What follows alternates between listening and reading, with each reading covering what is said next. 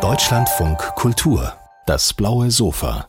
Herzlich willkommen, schön, dass Sie zugucken. Herzlich willkommen hier vor Ort auf der Frankfurter Buchmesse auf dem blauen Sofa, dem Gemeinschaftsprojekt von Dreisat ZDF, Deutschlandfunk Kultur und Bertelsmann. Schön, dass Sie alle da sind und ich freue mich auch, dass Harold James da ist. Historiker, hat schon viele Bücher geschrieben über die Geschichte von Wirtschaft und in seinem neuesten Buch Schockmomente widmet er sich den großen, prägenden, na Finanzkrisen kann man nicht sagen, aber Krisen, die sehr auch in die Wirtschaft gewirkt haben.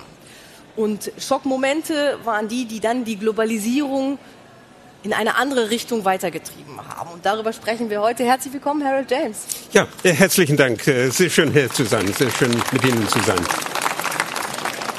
Also Sie erzählen die Geschichte von Wirtschaftskrisen als Historiker und zitieren in jedem der Kapitel ähm, die maßgeblichen Wirtschaftswissenschaftler der Zeit. Also im Grunde ist es auch eine Geschichte der Wirtschaftswissenschaften.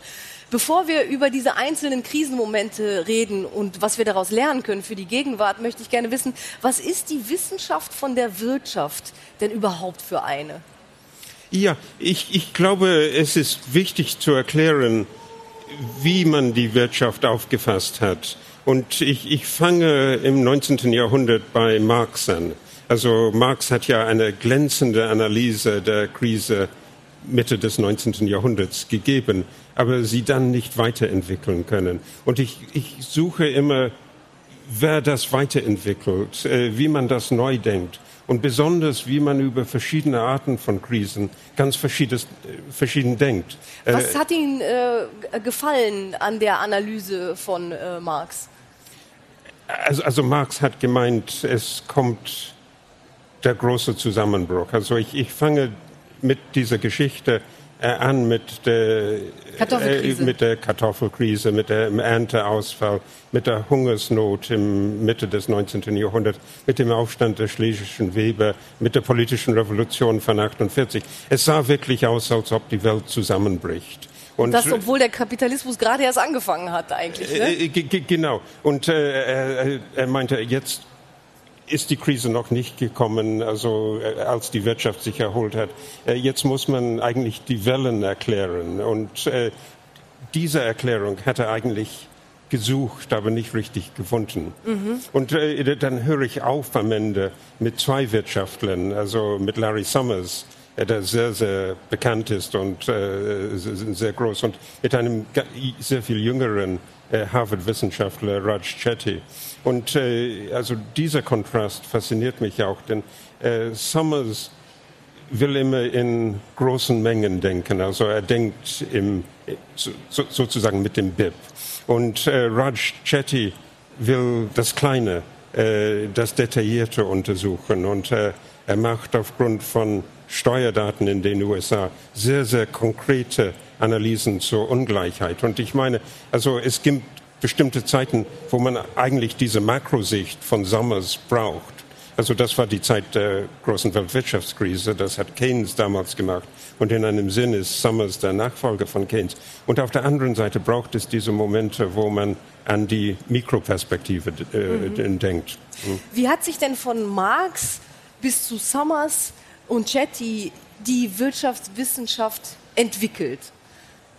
Ja, äh, äh, das ist eine Progression, aber es gibt immer eine Schwankung, wie auch bei der Wirtschaft selbst, äh, zwischen dieser ganz Makroanalyse und zwischen der detaillierten Analyse, so dass also was auf Marx dann folgt, also Marx analysiert die großen Zusammenhänge und dann in den 1860er, 70er Jahren entwickeln in Großbritannien im französischen Sprachraum, also in Genf eigentlich, äh, in Österreich, äh, entwickeln drei Wissenschaftler zur gleichen Zeit äh, eine Erklärung, die gar nicht auf fundamentalen Werten beruht, äh, sondern mehr auf die Bewegung der relativen Preise. Und das war eigentlich eine klare Antwort auf das, was in der frühen Phase der Globalisierung passiert ist.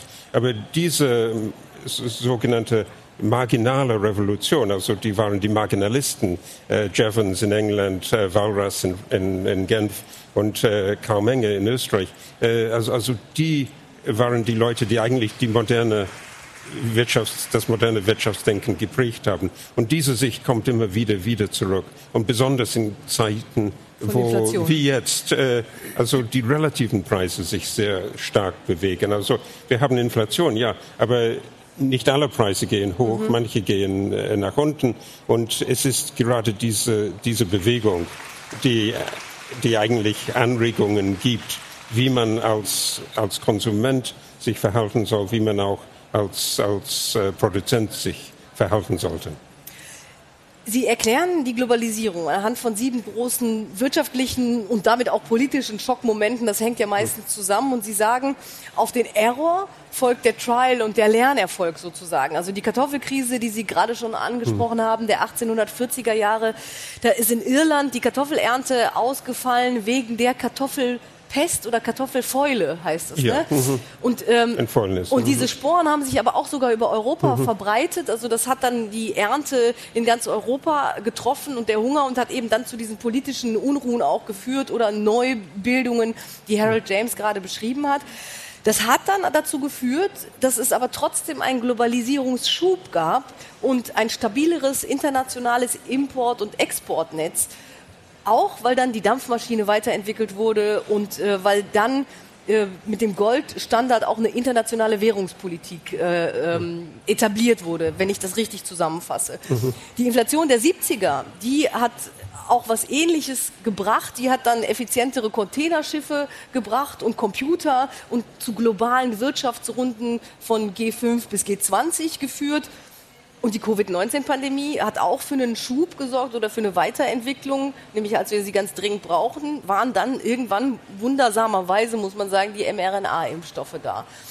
Und Sie sagen aber, aus diesen Schockmomenten ziehen Sie sieben Lehren und die sind eigentlich, dass man aus einer Krise die ähnlich ist. Also wenn wir sagen, jetzt sind, es gibt Verwerfungen wie zu Zeiten des Ersten mhm. Weltkriegs, unklare Blöcke, die gegeneinander stehen, eine, äh, auch so eine währungspolitische Unsicherheit und Volatilität, dass man das nicht übertragen kann auf unsere Gegenwart.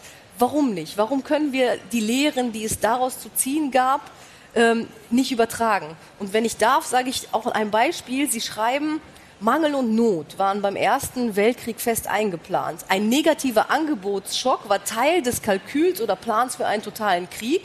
Also lange vor Ausbruch des Krieges erarbeiteten die Staaten Blockadestrategien, mit denen die andere Seite so lange ausgehungert werden sollte, bis sie aufgab. Also und so weiter. Und das alles würde ja auch heute passen auf die russische Blockade von mhm. Getreideausfuhren aus der Ukraine ähm, oder auch das kurzfristige Energieziele vor mhm. der längerfristigen Bekämpfung des Klimawandels standen. Warum ist es falsch, da Parallelen zu ziehen? Es, es, es ist nicht falsch, Parallelen zu ziehen. Äh, also, und ich, ich will das äh, eigentlich gerade in diesem Buch machen. Und es gibt meiner Meinung nach jedenfalls starke Parallelen in der gegenwärtigen Zeit. Also wo wir Engpässe haben überall, äh, wo wir meinen, dass die Globalisierung auseinanderbricht. Es gibt Parallelen mit diesen negativen Angebotsschocks, also mit der Kartoffelkrise äh, oder mit, äh, also in den 70er Jahren mit der Energiekrise. Also wir sehen eigentlich ganz klar die Parallele zur Energiekrise der 70er Jahre, äh, wo die Energie politisch instrumentalisiert wird. Also damals, um gegen Israel äh, Druck zu machen, äh, jetzt äh, um gegen die Unterstützer der Ukraine äh, Druck zu machen. Also die Parallelen sind ganz gut. Aber was man nicht tun sollte, ist einfach meinen, dass man aus irgendeiner Wirtschaftskrise äh, genau äh, Folgen zieht. Also man hat äh, 2007, 2008 die große Finanzkrise gehabt. Und damals hat man richtigerweise auf die große Weltwirtschaftskrise geschaut. Also das war das Muster, äh, aber nicht äh, die Inflation oder also man hat zu Unrecht 2008 vor der Inflation Angst gehabt. Jetzt hat man mit Recht eigentlich Sorge über inflationäre Entwicklungen. Und äh, also in dem Sinne äh, sind diese Parallelen meiner Meinung nach hoch aufschlussreich. Nur was man sagen sollte, ist, dass man auf diese Engpässe, also die erste Reaktion in den 70er Jahren war auch, wie heute äh, Protektionismus zu machen und sich abzuschotten. Und dann hat man gemerkt, das bringt eigentlich die Güter nicht, die gebraucht werden. Also man muss sie auf äh, weitere Distanzen noch nehmen. Also man muss nicht auf eine Quelle nur auf eine Quelle äh, gebunden sein. Also man muss das war die erste äh, Sache auch bei der Kartoffelkrise, dass man unbedingt in Europa nach Nahrung gesucht hat. Und das fand man dann in Nordamerika, in Südamerika, im russischen Kontinent, also der, der, der großen Steppe. Und dieses Suchen nach einem Angebot, einer, einer Angebotskrise für erweiterte Quellen vom Wohlstand ist eigentlich meiner Meinung nach ein Hauptantreibungsmoment äh, des Fortschrittes. Was Sie beschreiben, bleibt aber im Rahmen so dieser kapitalistischen Prämisse, dass es immer weiter wachsen muss. Also dass eben der Fortschritt bedeutet, dass man mehr, dass man, wenn die eine Distributionskette, Lieferkette nicht funktioniert, dass man dann andere sucht und sich stabilisiert und ausweitet. Dabei ist ja eigentlich was Nixon in den 70er Jahren vorgeschlagen hat zur Eindämmung der Energiekrise eigentlich sind, ähnelt das den Maßnahmen, die wir heute anwenden. Möchte ich auch kurz vorlesen. Ja. Irgendwie ähm, für uns wird die Energie heute knapp, weil unsere Wirtschaft so enorm gewachsen ist und weil im Wohlstand heute als Bedürfnis angesehen wird, was früher als Luxus galt. Und die von Nixon verkündeten Maßnahmen schreiben sie, Verbot der Kohlevergasung, Reduzierung des Treibstoffkontingents für die Luftfahrt, landesweite Geschwindigkeitsbegrenzung, Verringerung des Heizölverbrauchs. Also ich meine, das ist, hm. über alles das reden wir heute die wurden wie ehedem Nahrungsmittelbeschränkungen gar als gesundheitsförderlich dargestellt. Also das war dann quasi die Promo-Sache, irgendwie zu sagen, wenn Sie hm. zu Hause die Heizung kälter drehen, ist es eigentlich besser fürs Immunsystem. Ähm, und angesichts von Unannehmlichkeiten in einer globalisierten Welt ist es insbesondere für Politiker, die Verantwortlichkeit und Schuld von sich weisen wollen, stets verlockend, die Außenwelt als Verursacher eines neuen Ungemachs hinzustellen. In den 70er Jahren, passend zur Ölkrise, erschien auch der Bericht zu den Grenzen des Wachstums von Club of Rome.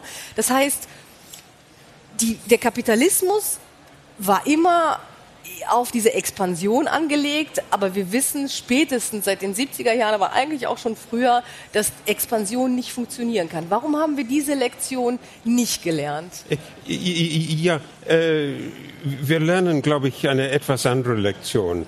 Äh, also wir, wir sehen, dass wir nicht zu viel an bestimmten Gütern verbrauchen sollten. Äh, das ist richtig, aber wir sollten auch sehen, wie es andere Güter sind, die neue Bedarfe stillen können. Zum Beispiel? Äh, zum Beispiel, äh, also äh, in der Medizin. wir haben gerade eine eine horrende medizinische Krise gehabt äh, mit, äh, mit der Covid-Pandemie.